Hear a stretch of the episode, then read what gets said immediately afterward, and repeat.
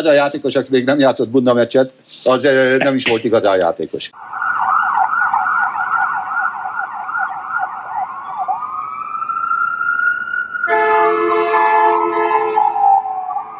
Albert Flórián mondja, akkor itt van az ideje annak, hogy a Tangó és Kesben foglalkozzunk a bundabotrányok, a bundameccsek, illetve a totóbotrány kérdésével. Köszöntünk benneteket, én Böcskei Balázs vagyok, és itt van már velettem állandó beszélgetőtársam, barátom, Bezsenyi Tamás. Szervusz, Tamás! Szervusztok! Milyen gyakran jársz ki labdarúgó mérkőzésekre? Én meg kell, hogy mondjam neked, hogy ugye mint itt ferencvárosi kollega, amikor én még kölöp voltam, akkor jártam ki, aztán utána, ahogy az ultráknak volt itt egy ilyen finom összezörrenése a vezetőséggel, akkor utána én a régi Kisduna étterem Lehossék utcai objektumba jártam, és onnan néztem már a meccseket, és aztán ez így meg is maradt ilyen szempontból. Talán egyébként nem is baj, hogy megmaradt, mert már akkor is volt bennem egy olyan pedagógiai érzés, amikor a kollégák úgy gondolták, hogy ondó és ennek egyéb picit vulgárisabb verzióit a bíróra akarták értelmezni, akkor én néha próbáltam szólni nekik, hogy ez tautológia, és hát tényleg csak az volt a szerencsém, hogy ebben a kerületben lakom, és ezért nem vertek agyon. Szóval, hogy emiatt úgy érzem, hogy nem érdemes kimennem, mert hogy a veszélyhelyzetet azt meg tudom teremteni a közvetlen környezetemben is. Mérkőzések nélkül is. Mérkőzések nélkül is, és a mérkőzéseknek egy ilyen távlati nézésével. Albert Flóriánnak a vonatkozó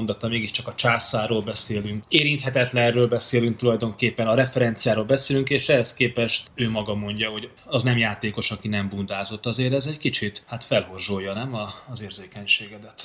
Én igazából... Hogy azt kellene... hogy Albert mondja? Mondtad? Nem, én az a baj, hogy ugye nyilván ez kellene, hogy fő kéne horzsolja az érzékenységemet, de én teli szájjal örülök az ilyen típusú deviáns vagy szabálysértő megnyilatkozásnak, pláne úgy, hogy az egész megnyilatkozásáról üvöltem, úgyhogy éppen sikerült félreértenie a Fábri Sándornak tehát a riporteri kérdést, és emiatt próbált előre menekülni, hogy akkor ő ezt így kijelenti. Ezzel együtt szerintem is azért fontos, vagy számomra azért fontos, mert legalább egy őszinte gesztus, azzal együtt, hogy nyilván az én ferencvárosiságomban azért az fontos, hogy az ő Ferenckörúti kocsmája, amiből aztán utána ilyen topless báros kocsma lett, az nem működött olyan jól, mint a játékában korábban jeleskedő Mátrai Lajosnak az Alibaba presszója, ami tényleg mielőtt pizzéria lett volna, azelőtt folyamatosan a kerület életét meghatározó hely volt. Ugye ne értsék félre hallgatók, nem fogyasztóvédelmi műsort csinálunk, hanem a Totó botránnyal fogunk foglalkozni a mai adásban. Ugye az Albert videóról jutott eszünkbe, hogy talán itt van az ideje, bár Albert nem arra az ügyre utal, amire mi fogunk fókuszálni, mert mi 1981-83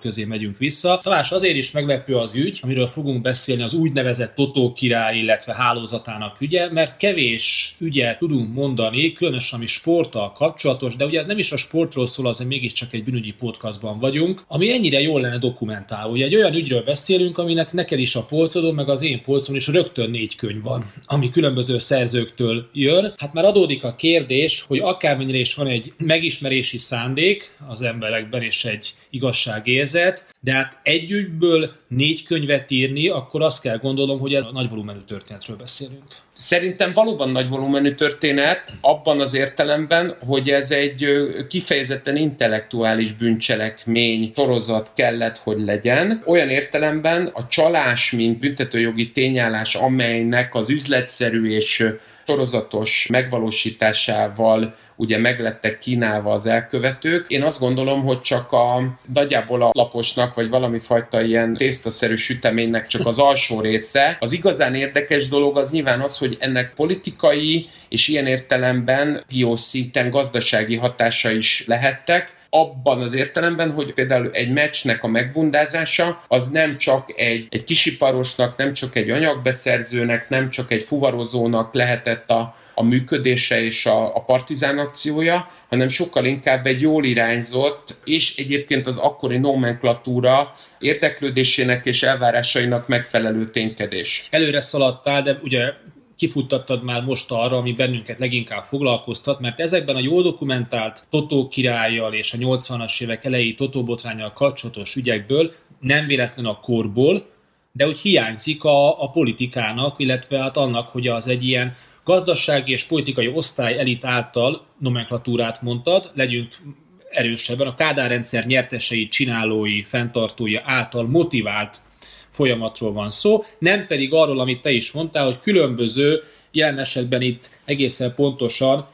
43 vádlottról beszélünk 1983-ban, hálózatszerű működéséről van szó, hanem sokkal komolyabb. Engem egyébként ezen a ponton az is foglalkoztat, hogy a rendszerváltás után miért nem jött el ennek az újragondolása, talán azért, mert nekünk kell ezt most megtennünk. Hogy a hallgatók számára is tisztább legyen a kép, 13 megyében dolgoznak a kollégák, ugye? Bizonyíthatóan. 50 játékhét manipulálásáról beszélünk a Totóból, 120-130 játékos bevonásával, csak Molnár Tibor, Totó király, az úgynevezett Totó király köre 43 vádlottat foglal magában, akik folytatólagosan elkövetett, különösen nagy kárt okozó csalás büntettében voltak vádlottak. Tamás, adódik az első kérdés, mielőtt belemennénk, hogy elmagyarázzuk a logisztikáját ennek az egésznek, hiszen 50 játékhét manipulálásáról beszélünk, hogy ez bűnszövetkezet papíron, tehát ezt így oktatják az egyetemen? Hát sajnos az egyetemen ezekkel az ügyekkel, akár különösen ezzel az ügyen nem szoktak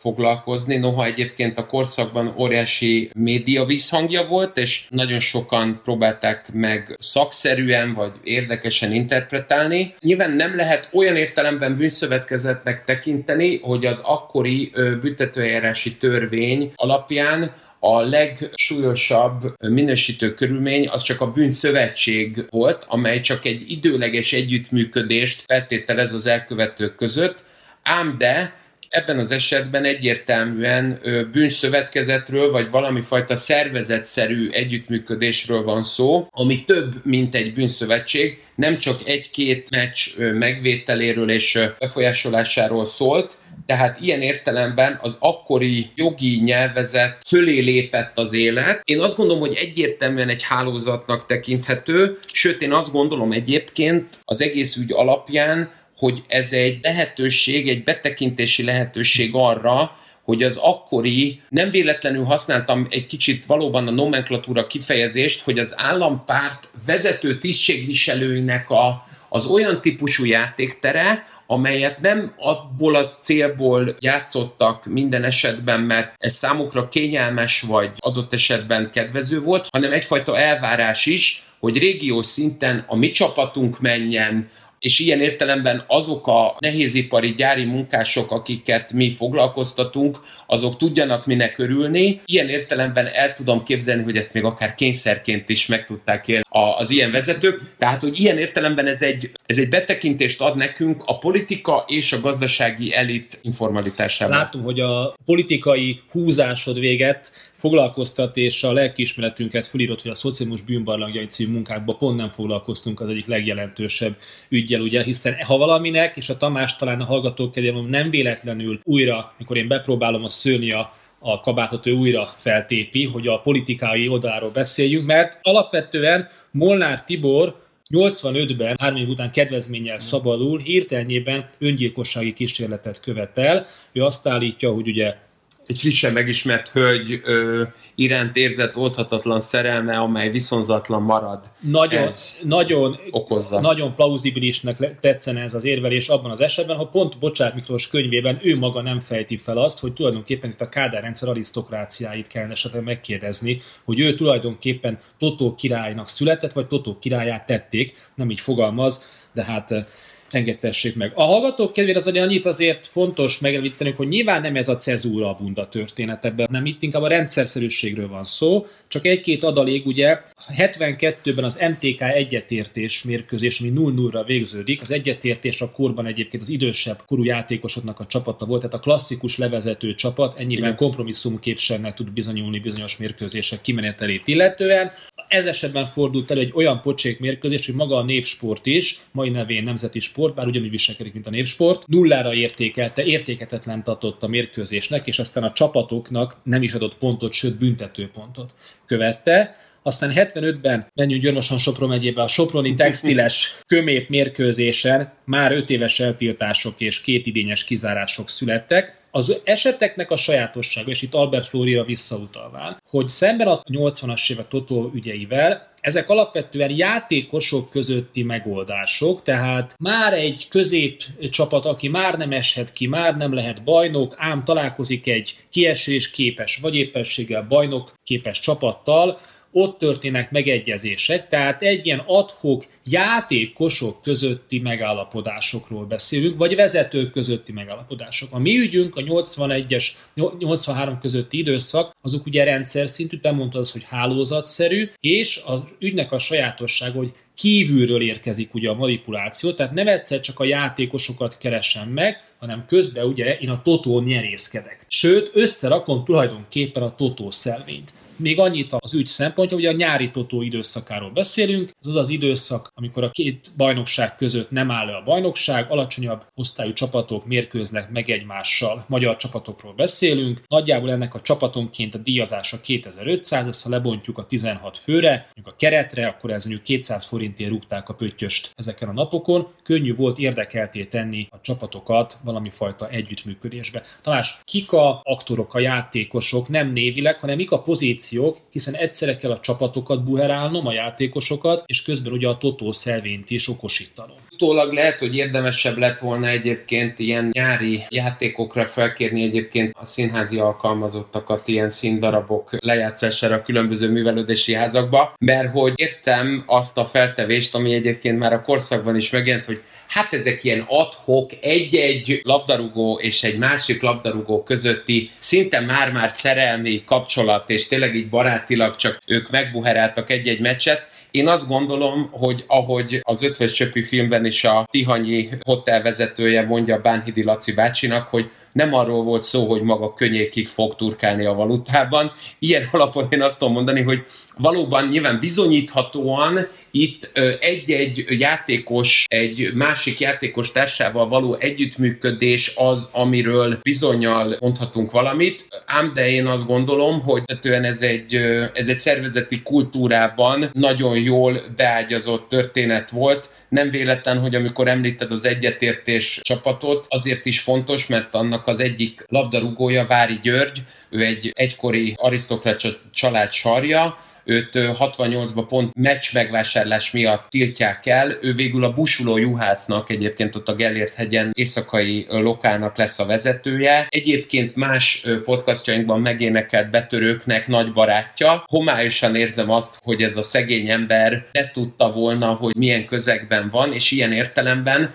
az, hogy például az Egyetértés csapatot már a 60-as évek végén, 70-es évek elején úgy kezelte a média, hogy az öreg, vagy egyre inkább kiöregedő labdarúgóknak kebines vendéglátó helységet megszerző csapatként lett eladva. Hát ez azt mondanám, hogy felénk ez annak az egyértelmű elismerése, hogy hát akkor itt premizálni kéne a kollégákat, mert legalább addig se csalnak, de nyilván a kérdésedet nem akarom megkerülni. Mert ugye te ugye most alapvetően a Totó botrány előtti időszakban. Igen, bocsánat. Nem akartam relativizálni az ügyeknek a súlyát, csak ugye a rendszer szintű külső beavatkozás, és az megadom neked, nem adhok, hanem ad-hoc és a szoros tengelyen valahol így mozgó eseti együttműködések, de belülről történő szervezések között nagy a különbség. Reméljük. Itt nyilván azért én a magam részéről azért akarok önkritikus lenni, mert hogy ahogy én sok esetben egyébként nem feltétlenül racionálisan, de próbálom megvédeni a belügyi munkásoknak a mundériát, ugyanolyan alapon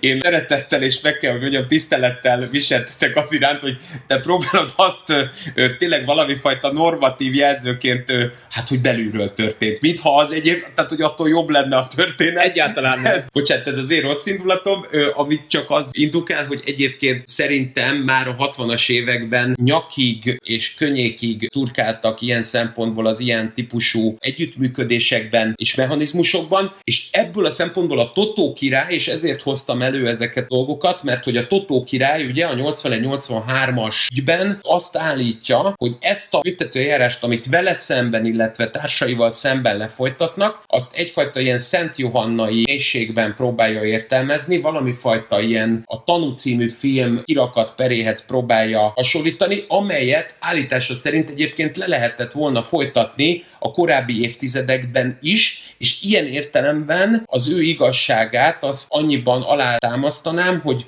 egyrészt az Albert Flórián mondata is, másrészt meg az is, hogy már a 60-as években az Egyetértés csapatnak a vendéglátós ereje és egyébként bundázó kollégái alapján azt lehetne mondani, hogy ez nem légből kapott állítás, de az is igaz, hogy az, hogy egyébként ebben a könyvünkben a szocializmus bűnbarlangjaiban ezt a témát nem érintettük, az nem azt jelenti, hogy a következőben, amelyben a rendszerváltás utáni részre kerülünk rá, ott még inkább tudjuk érinteni, hiszen a nemzetközi bűnügyi együttműködésben még 2012-ben is az egyik legfontosabb dolog volt a foci meccsek bundázása, hiszen az első úgynevezett európai közös nyomozó csoport, amelyben Magyarország részt vett, az egyébként egy bunda botránnyal foglalkozó ügy, tehát ilyen értelemben azt kell, hogy mondjam, hogy nem csak a prostitúcióban vagyunk kibocsátó ország, hanem azért itt is étszezgéberek vagyunk. Ugye a hatékonyságban mind a kettő ügynek hasonló volt, mert a sok letöltendő egyikből se született egyébként meg.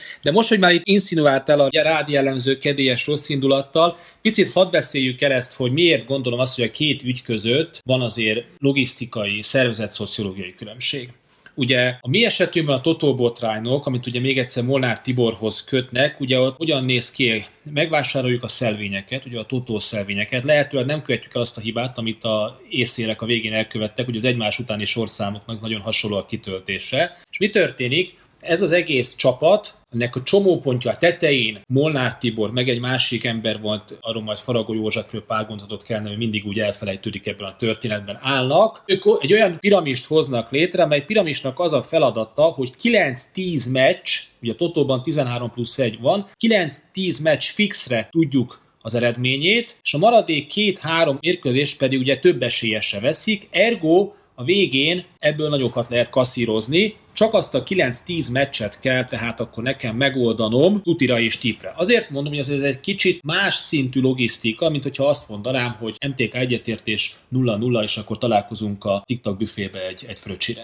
Szóval mondd nekem, Tamás, hogy hogyan is kell elképzelnünk ezt a 9-10 meccsnek az elintézését. Ez egy nagyon fontos dolog, hogy valóban nem csak Molnár Tibort, hanem a Faragót is meg kell említenünk, tehát ilyen értelemben a szekszárdi gócpont mellett a kecskeméti, a pesti csomópont is, amely két csomópont, ugye nyilván a 81-től számítható, de alapvetően egyébként a 82 őszétől induló büntetőeljárások miatt rajzolódott ki számunkra, mint olvasók, nézőközönség számára. Én azt gondolom, hogy ez ugyanolyan, mint ahogy, és most itt lehet, hogy megleplek, amilyen zöldség nagykereskedelem volt a szocializmusban. Mielőtt 63-ban létrejönne a Zöldért nevű vállalat, voltak olyan egyébként kiskereskedelmi tevékenységet végző boltvezetők, akik valójában nagykereskedelmet folytattak. Magyarán TS tagoktól, meg TS-ektől fölvásárolták nagy mennyiségben az árut, és azt továbbadták például különböző üzemi konyháknak. Itt valójában egy olyan közbejövő változó volt ez a fajta viszonteladói státusz, ami ezek a kereskedők vagy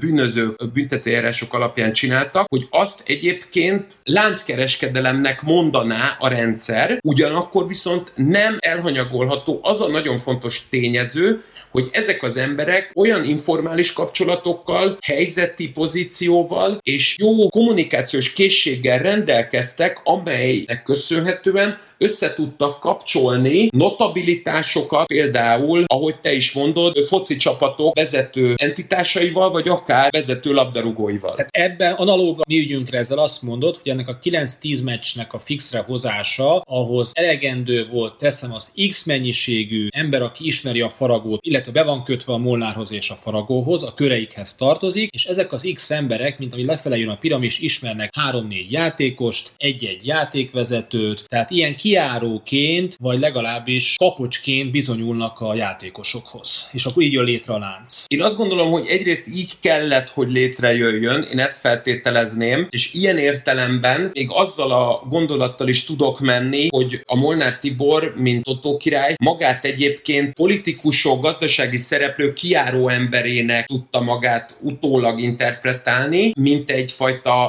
érdekérvényesítő. Ma sokaknak van klubja, talán lehet, hogy egyre kevesebbeknek. Én ezt megjövendöltem neked, tehát azért valahol egyébként segít az inkompetencia. Mint játékvezető nyilván most a pikirtségen túl azért azt nyilván sokkal jobban látod nálam, hogy azért itt egy-egy meccs során az, hogy mondjuk mit fúj, és egyáltalán a játékvezetői ténykedése, annak az észlelése és az, hogy azt mi befolyásolja, azt mondjuk egy megyei szinten könnyebb elkenni, olyan szinten könnyebb elkenni, hogy nem csak az általam említett zöldség nagykereskedelem, amit kiskereskedők folytattak, hanem akár a rendszerváltás után is, itt Bács-Kiskunból, ahonnan került a családomnak származni, ugye az egyetlen élményünk az az, hogy a legnagyobb borvidék négyzetméterben, de alapvetően azért az tűri a vitát, ahogy februárban forrásban lévő mustot több ezer literben sikerült találni, tehát általában éves szinten, tehát ez azt jelenti, hogy a normasértés az valójában rendszer szintű sajátosság, és emiatt gondolom azt, hogy lehet, hogy nincs bűnszövetkezet, de mint hálózat, mint együttműködés, lehet, hogy alkalmi kapcsolatok, amiből ez kiindult, de én azt gondolom, hogy egy alapvetően jut is marad is, konszenzuális együttműködés volt az, ami lehetővé tette ennek a létezését, és ami végül is kicsúcsosodott ebben a 80-as évekbeli ügyben. Nem tudok szó nélkül elmenni, hogy itt a játékvezető közösségre mondtál ezt-azt, úgyhogy aki ad, az kap is. Nem véletlen, hogy ebben az ügyben is viszonylag csekély a játékvezetőknek az érintettsége. Nem állíthatjuk azt, hogy nem egyébként, tehát a bármelyik, akár a Boronics Péter könyvéhez nyúlunk, akár a Lánzsuzsai könyvéhez nyúlunk, akár a Bocsák könyvéhez nyúlunk, vagy monogrammal, vagy monogram nélkül, vagy egyébként megjelölésre kerülnek játékvezetők, de ezt biztosan állíthatom, és nyugodj meg ebben a tudásban, hogy a játékvezetés erkölcsi közösség volt, most is az, és az is fog maradni. Na most ugye amilyen hibát el lehet követni, azt általában az észérség követi el, ugye a bűnözőkkel, tehát amikor valaki nem tud megállni, mindig ezt beszéltük a józsefvárosi példánk, hogy még a józsefvárosi csibésznek is van annyi esze, hogy a hirtelen jött pénzét azt éppenséggel ne új ruhákra vagy új járgányra költi. Ezek az emberek, akik ugye forgatják ezeket a játékosokat, használják oda-vissza, tehát egyrészt nem az van, hogy itt egy óriási kizsákmányolás zajlik, hanem ugye itt a játékosoknak is megéri. Ilyenkor jönnek ezek a kajli érvek, ugye most mondom a laikusnak, hogy vajon jobban kellene fizetni a labdarúgókat ennél is.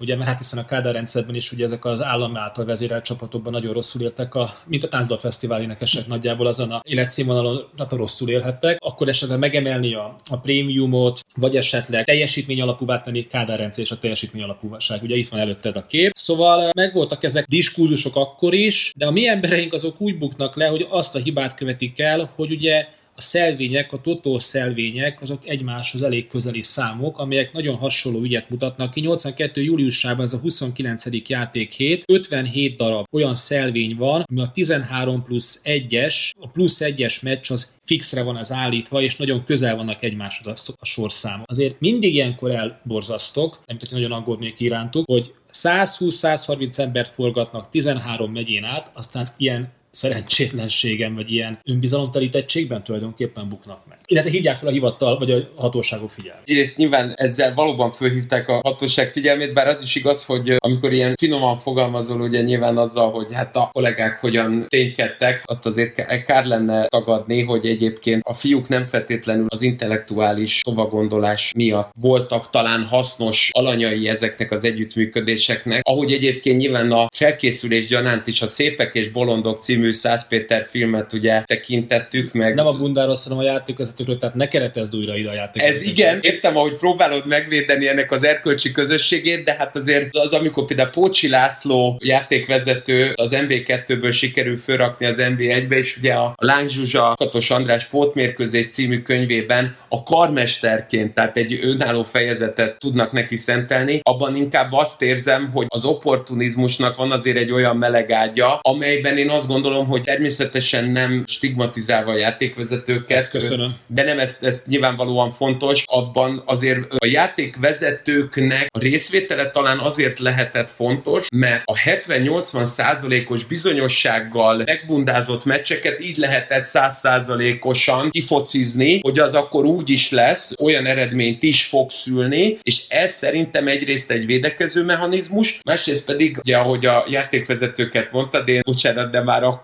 bennem lélekben ott volt Hoffi Géza, aki ugye több esetben humorizált azon, hogy a hűha anyád és tehát amikor valaki elesik futballista, és akkor földet, reá, kezdető ilyen rigmusok miatt mondta, hogy hát a futballbírókat mennyire jó szívvel ítélik meg a szurkolók, akkor azt mondja, hogy hát ki vagy te hülye, és akkor mondta mindig a Hoffi, hogy és akkor körbe megy, hogy igen, én vagyok az a hülye, 30-40 forintért, ugye mondja ezt 72-ben a Hoffi Szeuszba, tehát nyilván nem akarom most itt fajta opportunizmust kitágítani, de nyilván azért azt gondolom, hogy az opportunizmus és adott esetben az inkompetencia előfordulhatott, nyilván nagyon sok hiteles és jó ember van, akik egyébként pont ezért a 30-40 forintért, ahogy a Szépek és bolondok, tehát ebben a filmben is látszik, képesek voltak lemenni vidékre, és tényleg a sport szeretetért megcsinálni cseket, amit csak meg lehet süvegelni. Viszont szerintem emiatt fontos a játékvezetői részvétel, és ami viszont a legnagyobb probléma, hogy én látom az oroszlánt ebben az ügyben. Amit értesz az oroszlán? A valódi megbízót, a valódi étszezgébert. Nem hiszem, hogy a Molnár Tibor és a Faragó, meg egy-két ilyen ember érdemes lenne kiemelni, mint valódi irányítókat, főleg annak tükrében, hogy az, hogy például akár egy NB2-es meccs is, vagy akár az, hogy az NB2-ben játszik az adott város csapata, az nem csak, és ezt egyértelműen ki kell jelentenünk, ez nem csak sportkérdés, ez politikai kérdés is. 1981-ben egyébként a Mérkőzés címmel egy olyan tévéfilm készült, amiben Szilágyi Tibor és Kozák András szerepelt. Az 50-es években lett visszautalva a történet, de egyébként egy olyan történet, amelyben egy megvásárolt meccs kapcsán arról beszélnek, hogy milyen politikai kényszerei vannak annak, hogy jól szerepeljen a csapat. És ilyen szempontból valóban az igazi, gímszarvas, az igazi oroszlán hiányzik ebből a történetből. Csak eljutottunk oda, ahova szerettél volna már az 5. perc után eljutni, és elmondhatjuk a hallgatóknak, hogy X nyári beszélgetés, most mit tudom én, hogy melyik, alkalmával elkezdtünk beszélgetni erről az ügyről, és anélkül, hogy beleástuk volna magunkat a saját narratíváinkba. Így van, beleszerettünk volna saját magunkba, ötleteinkbe, meg utána olvastunk volna akár részleteiben, de rögtön ez volt, emlékezhetsz rá, az első gondolat, hogy miért pont ebből az ügyből maradt volna ki a politika. Amikor néztük a Szocializmus bűnballagjain című munkánkat, reméljük, hogy mindenkinek megvan, akkor ugye nem nagyon tudtunk olyan fejezetről beszélni, talán a képrablás nyilván abban a tekintetben sajátos, ahol a végén így vagy úgy, akár a rendőrség, akár az állambiztonság, akár a központi bizottság, de így vagy úgy ne lenne benne. És amikor erről beszélgettünk először ugye azon a valamelyik nyáron, akkor ugye rögtön az volt neked is a gondolatod, és nekem is, hogy miért pont ebből a nagy volumenű ügyből maradt volna ki a politika, és nézte volna azt, hogy a szónak leíró jellegében egyszerű szekszárdi vállalkozó kedről szerdára Mercedes-szel jár. Rossis Gyula úgy fogalmaz, Boronics Péternek adott interjújában, hogy nem tudom a neveket, mármint hogy azokat a neveket, akik ugye a nézőtéren állnak aktatáskával, mint totózók, nem tudom a neveket, mert őszintén szóval nem is nagyon érdeklődtem utána. Kizárólag azért nem, mert magam el se jutnék addig a feltételezésig, hogy csapatunkból bárki, bármelyik játékos ilyen módon kívánna illegális jövedelemhez jutni. Ugye a korban egyébként 82. októberben járunk, Rossi Gyula a Volán SC elnöke, és akkor a Volán kifejezéssel sok mindent szerintem már el tudnak képzelni a hallgatók. Nem Grossicsról akarok beszélni, hanem a politikáról akarok beszélni. Grossicsnak feltűnt, de nem feltételezte, akkor a politikának is feltűnt, hogy Molnár Tibor Mercedes-szel jár, hogy aktatáskás emberek járnak ki be az öltözőépületekből, és az edzőknek is, hogy valaki félretolja őket itt az értekezlet közbe. Mégsem jelenti, vagy jelenti, és akkor leépítik, egy szó mint 100. Mindketten arra gondoltunk, hogy csapatok ne essenek ki, vagy feljussanak, ezek így vagy úgy, de pártállami hangulatjavító intézkedések, amelyhez néha ilyen értelemben egy totó maffia bűnszövetkezet létrehozása és működtetése is szükséges. Ez volt a mi állításunk, amelyet bizonyítani persze nem tudunk. Molnár Tibor kissé gyáván, de a Bocsák könyvében végefele olyan menekülőszerűen aztán utalgat ilyenre. Ugye a Molnár Tibornak a karaktere az valóban ezért is fontos, mert egy ilyen média hőssé válik a késői Kádár korszakban. Ugye tényleg akkora nyíregyházi művelődési házban sótóként ugye ténykedő Friderikus Sándort is megihleti, és beszélget vele a Friderikus. Hát ugye nyilván a Friderikusnak a fantasztikus érdeklődését a deviancia irányába azt alátámasztja, hogy azért azért akart előzetesen beszélni vele, mert azt gondolta, hogy ő még most le akarja törni azokat a szarvakat, amiket ő úgy feltételezett, hogy majd ez az ember királyként fog viselkedni. Ez szerencse egyébként, hogy legalább másban észreveszi a szákát, ha már a saját szemében a tölgyfát nem. Tehát ilyen értelemben azt gondolom, hogy a Molnár Tibor az valóban egy tisztességes végrehajtó ember volt. Azt feltételezed? Ezt feltételezem, bocsánat, így van, ezt köszönöm. Ez fontos, és azt gondolom egyébként, hogy ahogy most ilyen kulturális utalással élve, azt gondolom, hogy ahogy említetted, hogy ugye ez milyen hangulatjavító intézkedés mondjuk megyei, régiós szinten, én nem átallom azt elvetni, hogy egyébként András Ferencnek a Veri az ördög a feleségét című filmben, ugye a Vetró elvtárs, aki egyébként a nomenklatúra egyik jeles képviselője a filmben, az éppen magukat degeszre tömő Balatonfelvidéki mávos Ajtár családnál vendégeskedik, és hát kiderül róla, hogy hiába a nomenklatúra tagja, nem rendelkezik olyan informális kapcsolatokkal, mint amit egyébként róla ez a kis mávos család feltételez, akik viszont ugye, ha lehet, akkor hurkát, kolbászt, minden könnyékig kihámoznának, és ilyen értelemben azt gondolom, hogy Molnár Tibor talán olyan emberekkel is tarthatta a kapcsolatot, akik nem amiatt tartották fontosnak az általuk preferált csapatnak az NB2-ben, NB1-ben tartását, mert ők egyébként valami borzasztó korrupt emberek lettek volna, hanem ilyen értelemben, ahogy mi is bevásárolunk, a bevásárló listán ez a 9. tétel, hogy ezt is meg kell oldani, mielőtt hazamegyünk. Egyébként azt gondolom, hogy minden ironikusságával együtt akár ennek lehet szerintem valószínűsége, hogy ezek az emberek, hát igen, ezt is meg kell oldani, és az, hogy ők így működtek, azt én azért adom plauzibilisnek, mert az nem véletlen, hogy a Molnárt engedték nyerni. Tehát azok az emberek, akik ő fölötte lehettek a nomenklatúra tagjaiként, azok nem akartak ebből forintra szertenni. Szekszárdon szemet szúr a Mercedes. Ez így van, ebben igazad van, és ilyen szempontból kettős az, hogy a Molnár azt állítja, hogy ezt az ő felső potentátjai kérték a Mercedest, ami szerintem ilyen szempontból egy 22-es csapdája, mert magára hívja föl a figyelmet, ugyanakkor azt én nagyon fontosnak gondolom, és ezért is hoztam be a Feri az ördög a feleségét, mert én azt gondolom, hogy a nomenklatúrának az ilyen típusú tagjai, azok nem akartak ezen nyerészkedni, azok engedték nyerni a Molnárt azért, hogy egyébként azt a feladatot teljesítse, ami számukra azért fontos, hogy egyel kevesebb ember ugráljon a gigájukon, a melkasukon, hogy ez hogy van, és akkor itt... A kínál sem már vajon. Pontosan. Még Várpalota is kiesik a...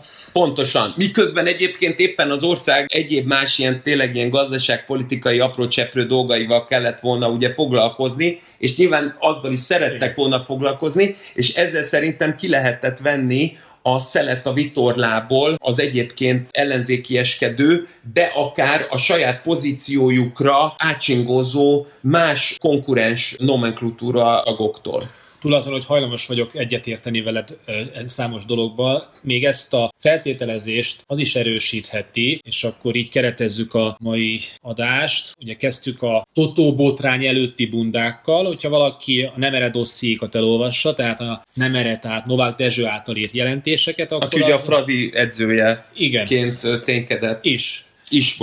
Igen, és volt vidéken is edző, ő maga is meghangszereli ezt a jelentései, vagy milyen problémái adódnak a helyi egyesülettel, és a legjobb, hát ezt értsd eufemisztikusan, tehát a legkörültekintőbb, alaposabb, bundázásra vonatkozó jelentéseket az ő jelentéseiből kapja az ember, amelyeket a politika és a hatalom olvasott nyilvánvalóan, de semmit nem tett ellene, szépen a neveket, a megkereséseket mind-mind dokumentálja jelentésében Nemere ügynök Novák Dezső. Ez is alá támasztja, ha akkor tudtak, nem léptek, és mitől változott volna. Ráadásul mégiscsak 80-as évek elején vagyunk, azért a rendszernek a stabilitása, konszolidációs szintje korán sem ugye a 60-as, 70-es évek. És a másik, amit benne lehet, hogy Bocsák Miklós tudna nekünk segíteni, hogy ő látott egy noteszt, amiben 822 név van. Gondolom azért abba beleficcent pár helyi tanácselnök. Gondolhatok én erre? Nyilván ez könnyen lehet, meg kell, hogy mondjam, természetesen... Most már tovább toltalak, most már túl toltalak. Igen, én tisztelettel, én szeretném persze tiszteletben tartani Bocsák doktor ilyen típusú újságírói etikáját, de azért annak mindig van egy diszkrét bája, hogy a magyar újságírásban az oknyomozó újságírók és a feltáró jellegű embereknek egy jelentős része egyébként sportújságíróként kezdte. Szerintem azért az egy fontos szempont, amit mondasz, a Nemere dosszié azért, mert én innen nézve azt gondolom, hogy nem csak azért nem tettek semmit, mert nem akartak, hanem effektíve tisztában voltak ennek a fajta együttműködésével. Tehát igazából a te példád az azért plastikus, mert az a legjobb implicit bizonyítéka annak, hogy nem azért nem tettek ez ügyben semmit, mert meg voltak döbbenve, hanem azért, mert egyszerűen mindenki számára nyilvánvaló volt, hogy így működnek a viszonyok. Ilyen értelemben az, hogy a Nemere jelentésekben részletgazdagon leírta, annak pont akkora haszna és célja volt, mint amekkora haszna célja általában ugye szokott lenni néha annak, hogy megbízásból megmagyarázzák egy-egy büntetőeljárás védői, vagy védőinek a megbízásából a sértettek, vagy vádlottaknak a viszonyát. Ezt ugye azért is említem, mert ez az első ügy szerintem, ahol a rendszerváltást megelőző időszakban arra lehetőség volt, hogy még folyamatban lévő büntetőeljárás anyagába betekinthettek az újságírók, azt úgy megírhatták, hogy egyébként a Molnár Tibor védője adta ki valószínűleg egyébként a Lakatos Andrásnak és a Láng Zsuzsának az anyagokat, és hát nyilvánvalóan a kis törpös pizsamáját azt teleizzatta azért az MSZNP KB központi közigazgatási és adminisztrációs osztályának a vezetője Varga Péter, amikor Koron Mihály miniszternek kellett bejelzést írni arról, hogy hogyan is jutottak az újságírók ez az anyagokhoz. Én azt gondolom, hogy ez a klasszikus példája annak, amikor védőügyvédek, illetve büntetőjárásban érintett személyek a médiához akarnak fordulni, névleg azért, hogy ezzel az oknyomozást aládúcolják, noha egyébként itt valójában vádlotti érdekeknek a kiteljesítését sikerül megvalósítani. Ilyen szempontból egyébként ez nem unikális helyzet. Itt azért az van, hogy amikor büntetőeljárások terhetjei adják át az anyagot, akkor érdemes egyébként megkérdezni azt, hogy miért. És itt azért azt gondolom, hogy ez nem feltétlenül történt meg, és a Boronics az általad említett könyvből is, amiből idéztél, az meg ugye nyilván azért zseniális, mert megszólaltat játékvezetőkön túl labdarúgókat és edzőket, és hát szerintem a csimbora szója az, amikor Szepesi György az próbál úgy viselkedni, mintha ő lenne a belga, hogy ő nem tudja hova álljon. Igen, szóval, hogy ő tényleg, ő nem is érti, ő a titkárát, az MLS főtitkárát, hogyha ő hozzá tudnának fordulni, de hogy ő nem is érti, ő talán lehet, hogy Svájcban volt, vagy elképesztő, szóval, hogy ehhez képest Grósz Károly is jobban értesült volt igen, az 56-os forradalom átkeretezésével kapcsolatban, és ez ugye, hát nyilván azért fontos, mert az általad felvetett problémákban, nyilván én ezt tovább gondolom, azért az nem véletlen, hogy azért ezeknek az embereknek a jelentős részén azt gondolom, hogy be is volt ütve. Ilyen szempontból ez nem volt egy nagy újdonsága az állampárt részéről, meg az állampárt számára. Az a kérdés, hogy egyébként ez egy elszabadult hajóágyúként jelente meg ez az ügy, tehát, hogy itt igazából az lehetette, hogy mert visszautalok azért a korábbi kérdésedre, hogy az azért milyen érdekes, hogy ugye azon egymás utáni sorszámú szelvényekkel nyertek, ugye, amit említettél. Bocsánat, megakasztalak. Azt akarod mondani, hogy a működtetés és a lebuktatás se volt véletlen, hogy kérték, hogy akkor itt most akkor álljunk le. Én azt gondolom... Mert akkor a hülyeséget nem csinálhat ember. Annak lenne racionalitása, de azt gondolom, hogy az alapján, akik hallgatják a mi podcastjainkat, kitapinthatták, hogy mi azért mindig beszélünk arról, hogy van az úgynevezett balfékség állandó, ami főleg így Kelet-Európában működik. Én azt gondolom, hogy már annyira könnyékig voltak a forintba, hogy már ennyire buták voltak, és ennyire fegyelmezetlenek. Az, amit mondtam. Így van, tehát itt effektíve már csak azért, mert egyszerűbb, megvették az egymás utáni sorszámú szelvényeket, és betolták azokat, mint nyertes szelvényeket, amit még nyilván a nyári totó során, mondjuk nem a 29. héten, hanem mondjuk még az elején, azért nem mertek volna megcsinálni, mert hát te hülye vagy, hát ezzel lebukunk. Az már a 29. héten a közönösséggel és a felületes munka során már így átcsúszott, és azt gondolom, hogy talán ez lehetett az a az a pont, ahol ez elérte ezt az ingerküszöböt, és így kibukott a dolog, bár az is igaz, hogy itt szerintem, hogyha akkor az ifjúsági lapkiadónak a vezetője, az Erdős Ákos jó érzéssel, vagy jó érzékkel nem gondolta volna azt, hogy ebből érdemes könyvet csinálni, és ugye nem készül el a Pótmérkőzés könyv, akkor azt gondolom, hogy a Piszt, Totó király, ugye a Bocsáknak a könyve, meg a Boronics könyve, az nem kapott volna talán ekkora hype-ot, mert igazából azért ez volt az a könyv, ami az állampárti struktúrában azért egy botránykőnek számított, hogy azért ez mégis hogy van, hogy a legfelsőbb bíróság állásfoglalása az ott van az újságíróknál, pedig ez elvileg a terhelteknél és csak a védőügyvédeknél, meg az ügyésznél kéne, hogy ott legyen. Lehet, hogy több ajtót nyitottunk, meg így becsaptunk a mai beszélgetés alkalmával egyébként. Ne menjünk el Boronics Péter könyvének a címe mellett, csak a labdán van bőr. Igen, ezt én természetesen azt gondolom, hogy én tisztelettel és szeretettel tudok viszonyulni ezek iránt, a dumák iránt, de azt gondolom, hogy azért itt van az, hogy a barátságunk és együttműködésünk miatt ez a komplementer dolog összeért. Szóval a belügyér világ az szerintem itt a labdarúgókkal tud azonos viszonyra szert tenni, szóval tényleg hát... Ne felejtsd, de ehhez képest Albert Flórián azt mondta, hogy az nem játékos, aki nem volt bunda meccsen. Legyen ez a végszó. Tamás, köszönöm, hogy beszélgettünk. Nektek köszönjük a figyelmet. Van a Facebook oldalunk, lesznek 2021-es meglepetések. Instagram oldalunk, ha már mi nem nézzük, akkor legalább ti nézzétek, mert van rajta tartalom állítólag, és jó. Legközelebb találkozunk, sziasztok! Sziasztok!